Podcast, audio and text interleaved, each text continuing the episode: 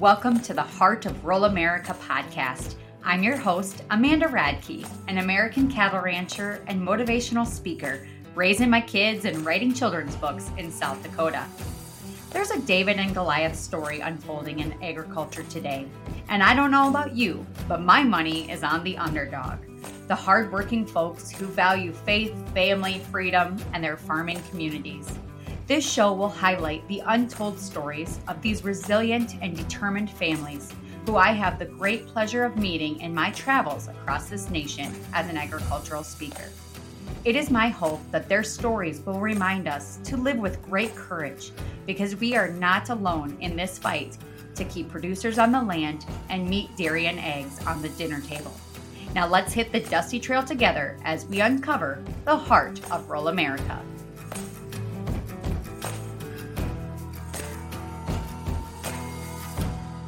Welcome to the show. Here's my mom, Amanda Radke.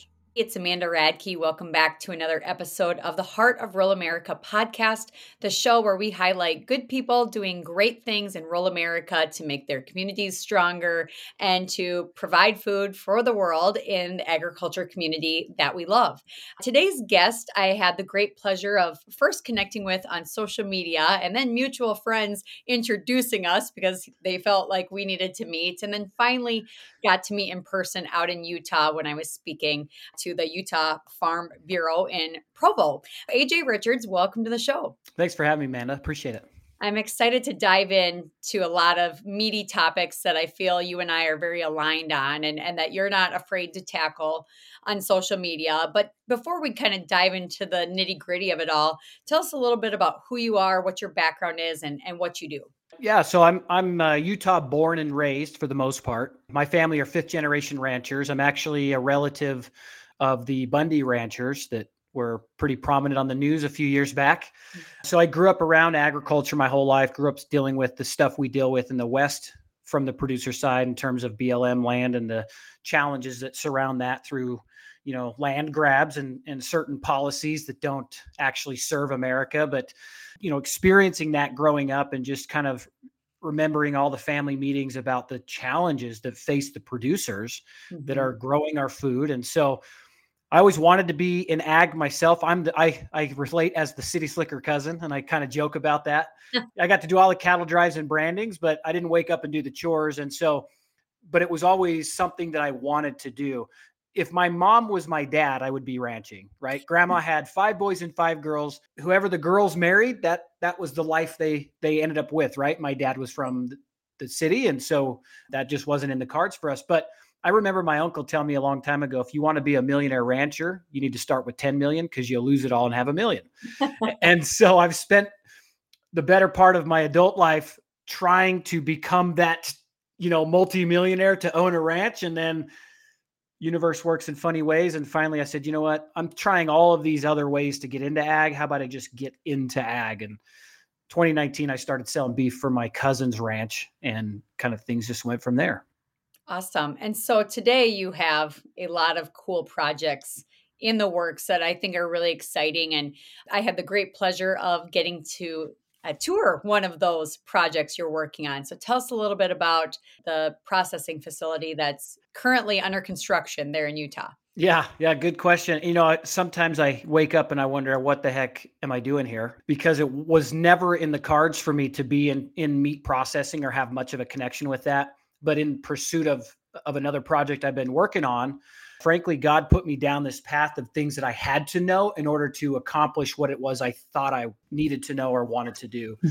So I found myself running a small U S D A meat processing facility in Cody, Wyoming. I, I did not go there to run it. I went there to be chief strategist, which is what I'm doing here at Utah Beef Producers, you know, put together a business model that makes sense to help make the facility profitable, but then have other downstream sources of revenue. But about four months being there, we had to let our slaughterhouse manager go. And it was an emergency. It like happened suddenly because of some things that were happening. And I'm in Cody, Wyoming. There's ten thousand people and nowhere for anybody else to move in to live. So I'm looking around. I'm like, well, I guess I'm that guy. So ended up becoming an emergency meat plant operator. And I am not the expert in that field, but I leaned on my employees there that had been there for a while until one of them took over. But now I'm in Richfield, Utah. So that experience gave me a ton of knowledge around the challenges that are facing our slaughterhouses. I, I was hyper-focused on the rancher. Then I get into the slaughter, you know, ecosystem. And I'm like, oh man, these guys are, we are just as at risk of losing our small mom and pop meat processing plants as we are our small farms and ranches. Like this Absolutely. is a, this is an issue across the board. So I did that for a while. Unfortunately, the overall leadership of that organization weren't in it for the right reasons. So I had to move on, but that experience gave me the ability to step in here at Utah Beef Producers in Richfield, Utah. And we're building a facility that will process about one hundred fifty head per day. It's a significant benefit to the community of Utah, the producers here. Like I said, I sold beef for my family's ranch in twenty nineteen. And when COVID hit, we we were building a business. We had monthly subscribers doing ten to fifteen pounds a month on average. And we were putting new people on every single week. And then I called for slaughter one day and they said, we can get you in in twelve to eighteen months. And that's, you know, that that's kind of where that is where all of this took off. If, if none of that was happening, I would have just been running my own direct to consumer meat company and not doing sure. anything else. Sure. So, yeah.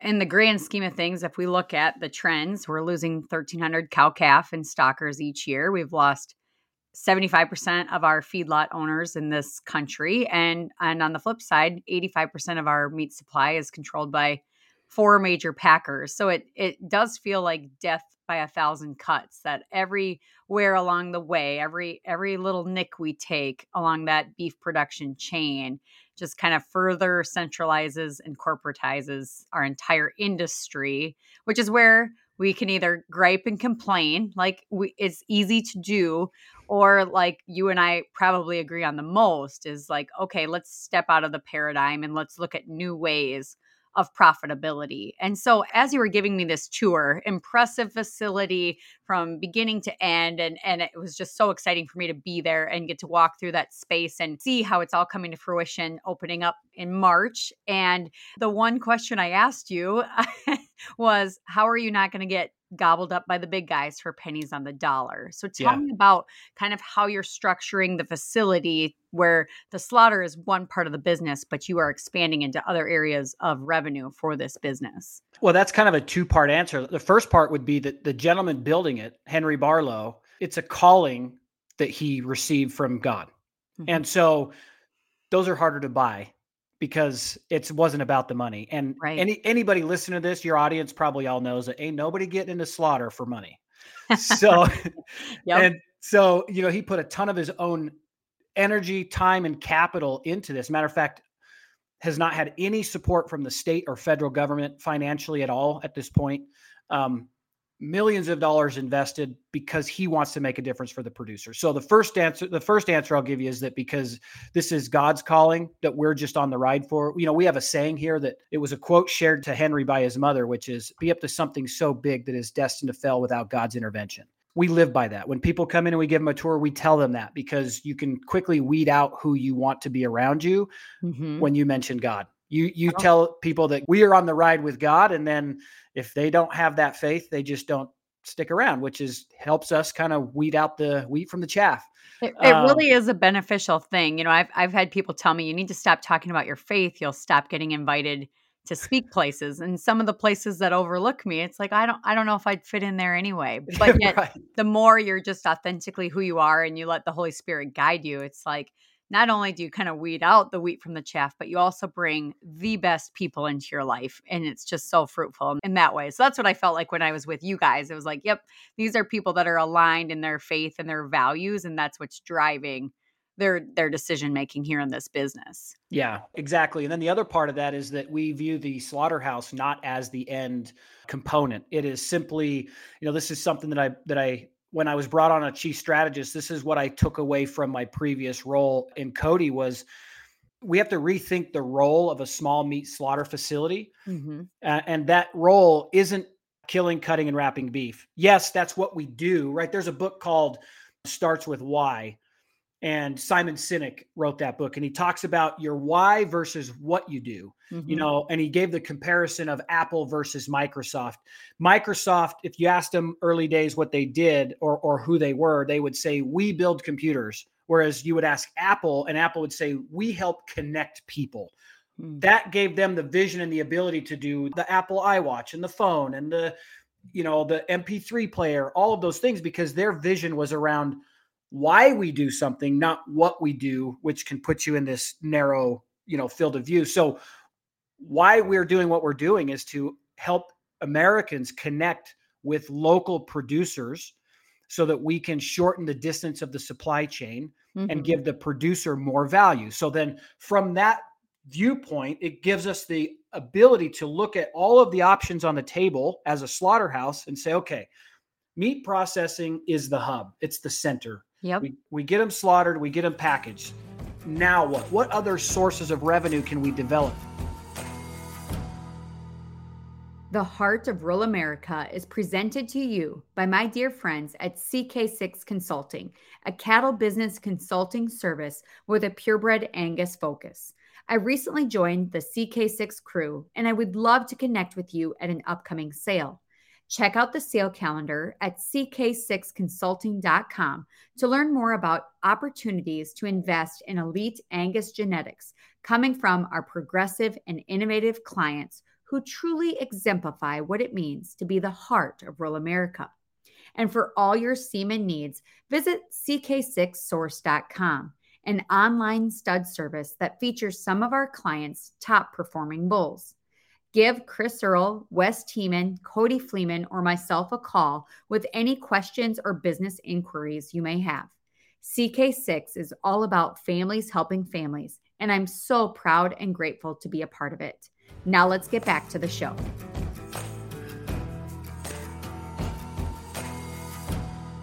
So, from there, we will have our own direct-to-consumer brand where we partner with producers who do not want to build a label and do marketing and do sales and do all of those things. There's there's plenty of those producers. They don't want to get taken at the auction, but they also don't have the bandwidth to do all of those other steps. So we'll partner directly with them.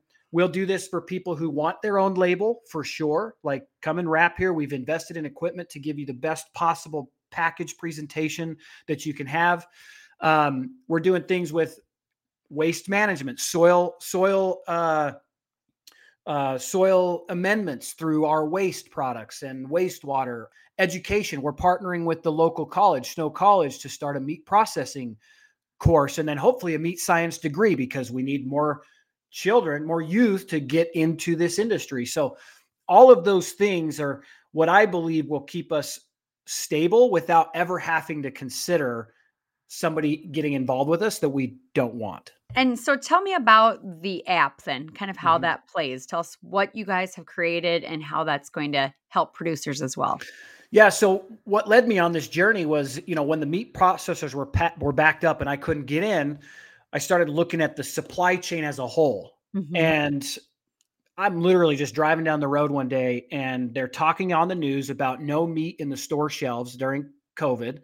In the cities, like there was no meat, and I'm in this rural community and there's cattle all over the fields. I'm in, you know, Southern Utah driving around. I was like, it's not a food issue. We have food, right? We have a supply chain that has been completely corrupted to where it only benefits a few. So we have a supply chain issue.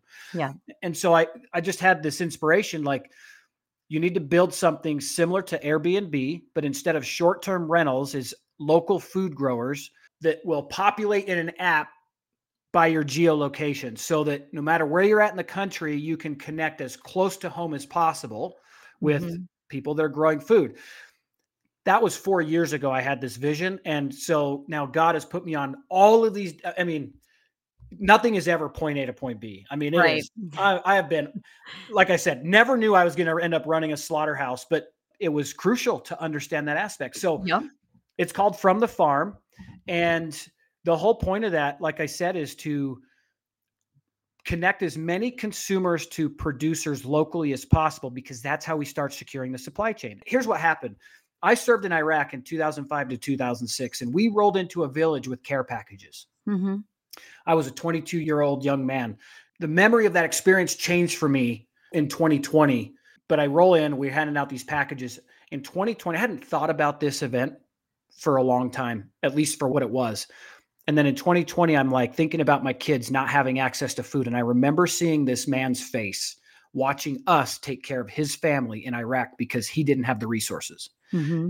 And I'm like, I will never, I will do everything in my power to make sure I'm not the dad watching some government organization bringing us food, because right. we've let this corrupt infrastructure just dominate. My worst nightmare is that our food is raised by corporate or state or federal organizations only, and that we're relying on that. It's terrifying. Yeah. I can already hear people listening to this and getting their hackles up because yeah. they do on my social media too. Anytime I talk about, hey, look at these producers that are doing something different, that are creating new pathways to profitability so that they can take care of their families and stay on the land. I mean, isn't that what we want, right? And I have people attack me like, oh, so my beef isn't good enough to highlight, or why are you pitting different production methods against each other? And I, I just want to clarify, anything I'm doing is is to just give people ideas that we're not stuck doing the same thing. And if if you want to sell commodity beef in the commodity market and go straight to the the big four, that's always going to be there for you. Like if yep. it works for you, if it pays your bills, nobody's knocking it. But if it's not working, which it's not for a lot of guys, we need to create new options. And that's what capitalism is. That's what the American dream is. That's what entrepreneurship is. So I think this is so exciting to see, just like a fresh take of, of folks that are just, we're going to try a new, a new way. And you're, you see a problem. I saw these same problems in the pandemic too, and it just ate away at me. This seeing like producers never took a day off. The food's here, but, yeah. it's, but it's piling up in dead piles because the plants aren't running. Like there's yeah. a problem here, and a nation that can't feed itself is not free. And mm-hmm. so what's the solution? Keeping more and more of us in production agriculture, so it's robust and diverse. And, and so this app I think is really cool. I mean, I'm already thinking like, I want to be on that app, like put me on the map, and I'll, yeah. I'll sell some beef locally because it's hard to ship. It's expensive. So if I can connect with more customers in my area, I think it's, it's fabulous. So tell me about Brooke. I, I got to meet Brooke on mm-hmm. our little Redmond Sea Salt tour, which fun fact, I didn't know we were going a thousand feet underground. I just thought we were like touring. Oh, they're going to show me how they bag the salt or something in the plant. And pretty soon I'm signing my life away and heading underground like five minutes after I get there. And then here's Brooke, a CrossFit, just famous gal, one point five million viewers on Instagram alone. And she's doing handstands in uh yeah. in, in the salt mine. So she's she's in on this project. She's helping develop the app. Tell me about that partnership and how it's helped you guys reach an audience outside of, you know, our own pasture gates. Yeah, absolutely. So Brooke is a hometown friend of mine. Our family's pretty much built Southern Utah. I mean, her dad literally built Southern Utah. Okay. Uh, Entz Homes, big, big, you know, eighty percent of the homes there, probably Entz Homes. My family were the ones living in the tents before houses existed there. So, uh, so we, uh, I knew her from the CrossFit world. I didn't know her from town, but I knew her from the CrossFit world because I was in that space as well. And in twenty twenty, I reached out to her about doing something in, in the space of beef. And at first it was, it was prior to having this vision for the app. And frankly, when the app came to my mind, I kept it to myself for a long time because sure. what do I know about building an app? And It's yep. never, it's never going to happen because I'm not a tech guy at all. Yep. But we talked about that. And then eventually I'm like, you know what, listen, I'm working on something I think is going to be much bigger. Mm-hmm. Are you interested in getting involved with me on that instead? And Brooke is so well-spoken and energetic that having a partner like that get involved is crucial. Uh, also, Brooke is the pre-seed funder for our software. So when I had people with millions and millions and millions of dollars say, man, this is such a great idea. Come talk to me when it's going. Yeah.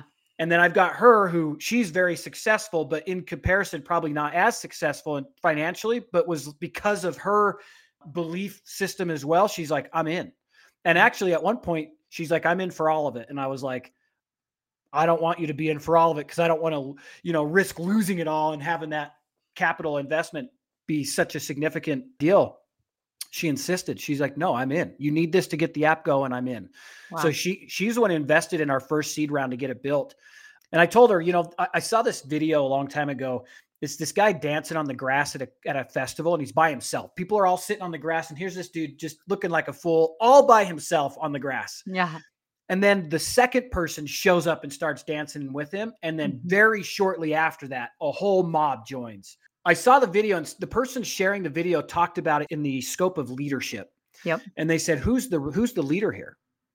And, and what he was, what he was articulating was that second person to buy in was who broke, kind of broke the seal and gained momentum. Yep. That that's who Brooke is for me. Like, her commitment to this project and her faith, frankly, in me and the idea was necessary to, to get it going. Because as soon as you had pre-seed funding and an actual software in development, now there's all this kind of it, you know, now the groups are wanting to play. So yep. She's a leader. She really helped get this off the ground.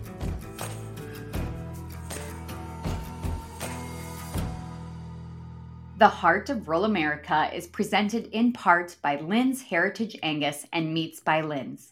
Founded in nineteen sixty-three as a Chicago neighborhood butcher shop and growing to an international supplier of high-quality beef in the white tablecloth space, Meats by Linz is a four-generation family-owned business.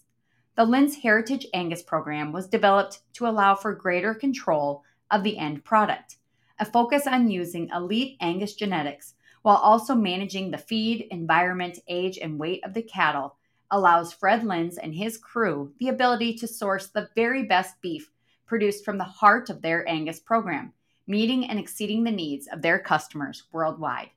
Discover more at linz heritage angus dot com and shop for beef at shop linz dot com. Use code Amanda twenty to save twenty percent on your next beef purchase. That's a pretty sweet deal, my fellow beef lovers.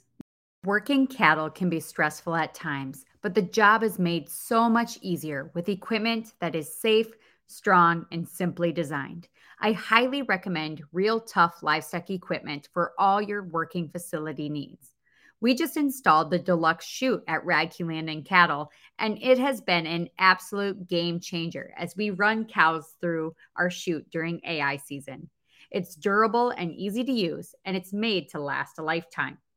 Real Tuff offers a wide range of products, including calving barns, panels, loading chutes, tubs, alleys, and portable working systems. Manufactured in the U S of A, Real Tuff is family-owned and operated. Their commitment to helping farm and ranch families truly exemplifies what this show is all about. Learn more at real tuff dot com, that's T U F F, and be sure to tell them Amanda sent you to receive an extra bonus with your order. Let's get you some iconic green Real Tuff equipment headed your way. I promise you're going to love it.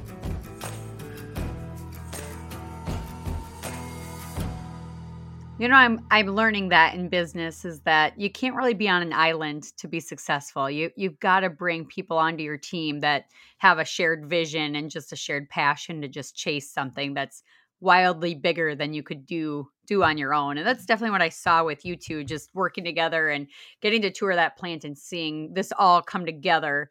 Uh, so the CrossFit space, like this is mm-hmm. a prime audience of people that care about their health, that are working out, that want good protein. How, like, what has been the response as you guys have kind of slow dripped this information and this concept to that audience? Yeah, well, I know from my previous work before the app, because we've kind of had to take a step back, and I didn't want to like let the cat out of the bag too soon until we yep. had something in the works. But yep. that audience, and this is something for producers to understand, is the reason people that are buying direct are buying direct is they have questions.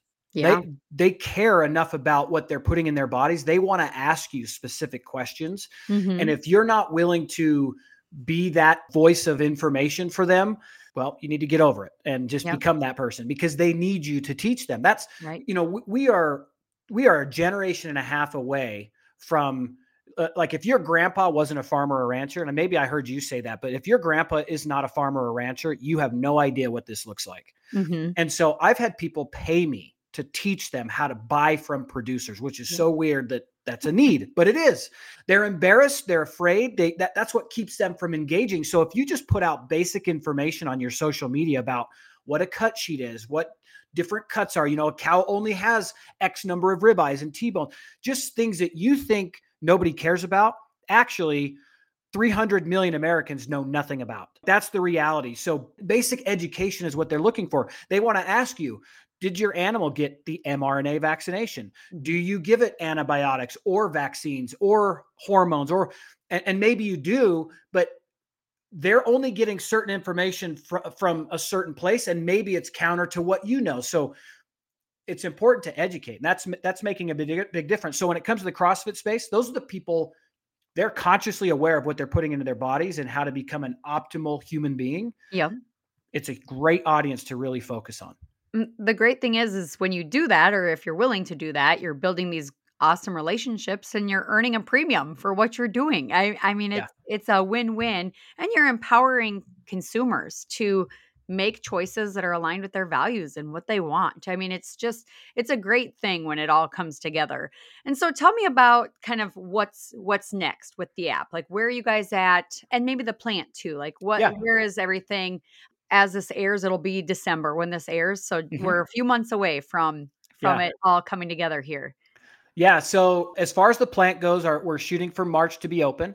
Okay. Um, we have some big projects that we need to overcome first. You know, one of the big things that's facing us that, that's really causing issues really across ag in general is all of these climate alarmists and mm-hmm. the different policies that get put in place for that. So water, we call it D E Q, Department of Environmental Quality. So what's going to happen with the wastewater? How do we clean it? What does it get? How does it get sent down the line?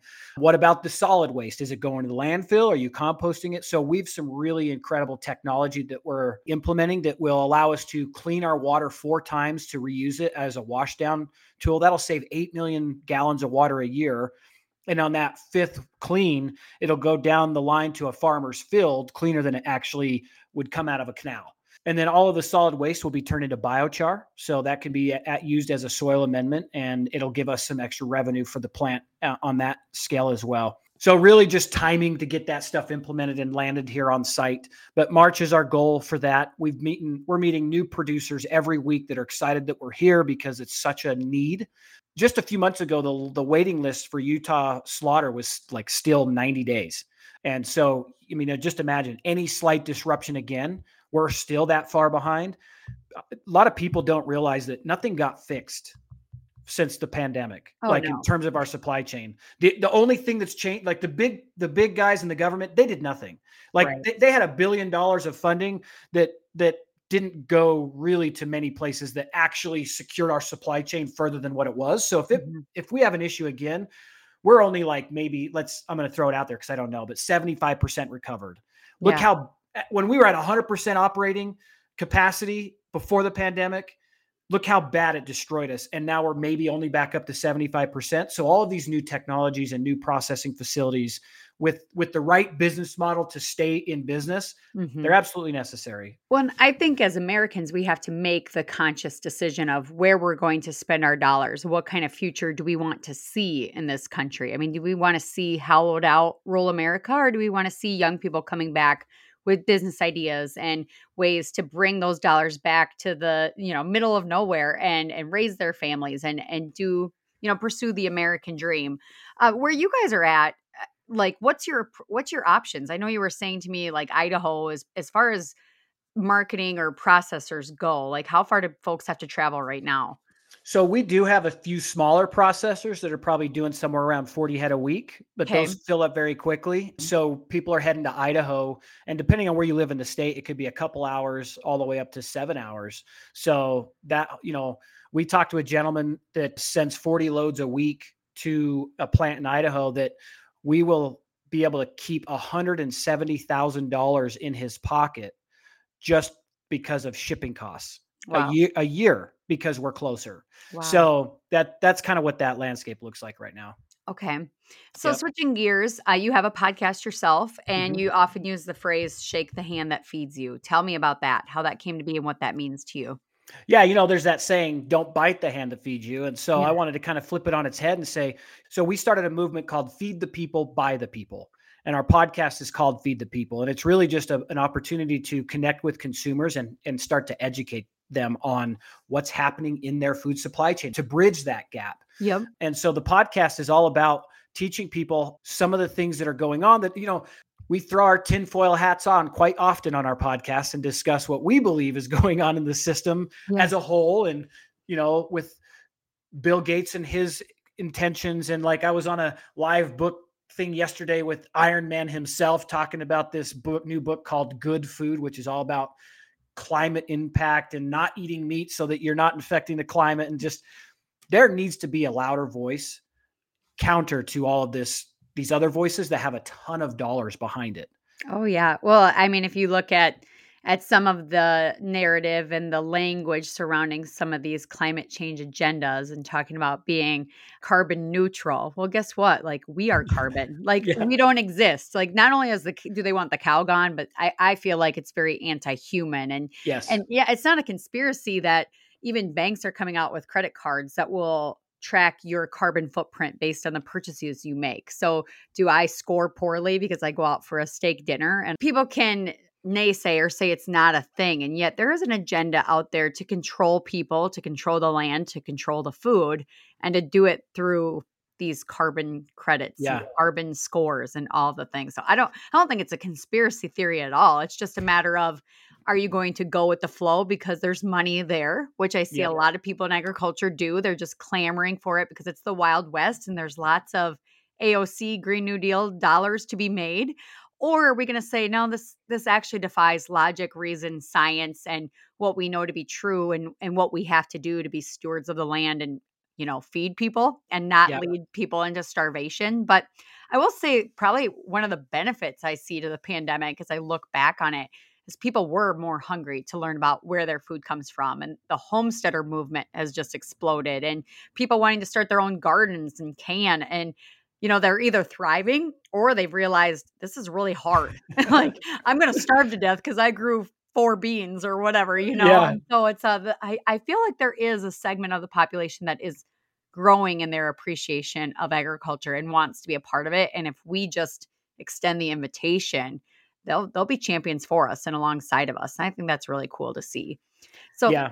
that was a long, like, just soapbox moment there. But what would you tell producers as they're looking at the the paradigm shift maybe that needs to take place to be profitable? I mean, I think maybe it was you that made the comment, or I can't remember on the tour, but someone had said, um, you know, it'll be the first generation ranchers that go and be profitable while the fifth generation ones are are complaining that Congress won't fix the problems that exist. So yeah. I guess, what are you seeing people do that's, that's working for them and leading to that profitability piece? Yeah, good question. I'm, and I'm glad to hear that the conversation about the, the words that are most dangerous to the producer world, which is it's always, it's how it's always been done. Mm-hmm. I'm seeing that more and more, which means it's being heard. And that's the truth. You know, three years ago, I started saying to, to generational producers, if you want to be profitable, go listen to the first gen producers. Yeah. And that got me burnt at the stake, right? Because what could they possibly know that I don't? Well, here's the thing. If you inherited land, I'm happy for you. I have a lot of cousins who have inherited generational land, and I'm so grateful that they get to continue to be on that land. However, your overhead is far less than somebody who had to go take out a massive loan or spend their entire life savings on a piece of land to produce food on. That means their scope, their perspective is just different. Not right, wrong, just mm-hmm. different. And so I used to listen to this podcast, the Ranching Burnett podcast. I don't know if she's around much anymore, but she was a first-generation producer, and she lit, she interviewed a lot of first-generation producers. They have this open view of like, okay, I've got to make this payment no matter yeah. what. Yeah. So what do I got to do? And just by asking the question of what else can I do opens up your view of opportunity.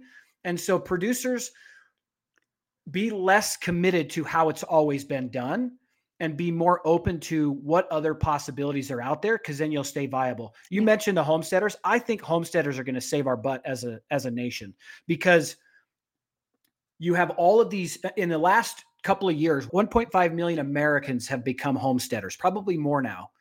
That means you have all these small market gardens or whatever operations that can feed at least a few people. Right. So yeah, I would say don't don't be so committed to how it's always been done. Your loved ones that have passed away that taught you are going to be proud of you for considering, because I promise you they went through the same cycles. Yep. They didn't want to do it different than dad, but something came up and they had to do it different. If you're dealing with that, keeping the ranch is going to make them more p- proud than just sticking to how it's always been done. Right. Yeah. Your ability to adapt and innovate and pivot to make it work is critical no matter what generation you're in. And you gave me the perfect example or analogy of the small producer that sells tallow, like tallow mm-hmm. lotion and chapsticks for like a wild amount of money for yeah. basically what's whipped fat. You know, it's like, okay, is there, are there products we're not selling and marketing here? Are there things that we can do to add value, and how can we get that in front of an audience? So I think it's putting on your entrepreneur hat in yeah. addition to your cowboy hat, and, and seeing what you can do. And yeah, half the neighbors will laugh at you, but I always say, let them laugh. And if you fail, yeah. you learn the lesson and you keep moving forward. So just a few minutes left in the show. Can you first tell us where folks can follow you, how they can learn more about what you do? Yeah. So my Instagram is a period J underscore Richards. That's where I do most of my posts and videos and stuff like that. You can find links to the podcast on there as well. We do have a website called feed the people by the people dot com. If you are a producer and are interested in this software when we launch it, you, there's a section where you can enter your information, and I'll keep you updated there. The software is five months in. February, it uh, the M V P, the minimum vital pro- viable product launches. We'll test it out in my region. It'll work nationwide, but I need to have, my biggest challenge, Amanda, is producers. Yeah. I can find buyers, which has been surprising. My Instagram went from two thousand followers to one hundred thousand followers, primarily consumers, where I used to think I'm going to have way more producers than consumers. That's not been the case. So, yeah, so yeah, that feed the people by the people dot com or my Instagram would be a great place to have you. Um, I do have, by the way, we've already started what's called a Discord. So if you go to our website, you'll get an email back with a link to join. Okay. I've got thousands of consumers across the nation already looking to connect.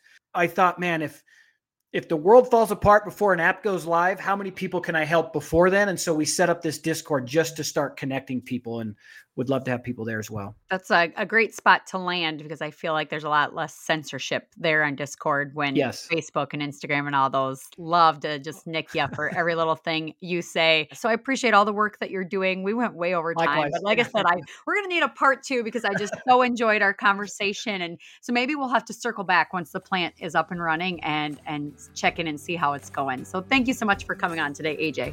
Likewise. Thanks, Amanda. Thank you for tuning into the show. If you found value in the message, I would be so grateful if you would subscribe and share to help spread the word. Until next time we meet on the Dusty Trail, I'm Amanda Radke, and this is the Heart of Rural America.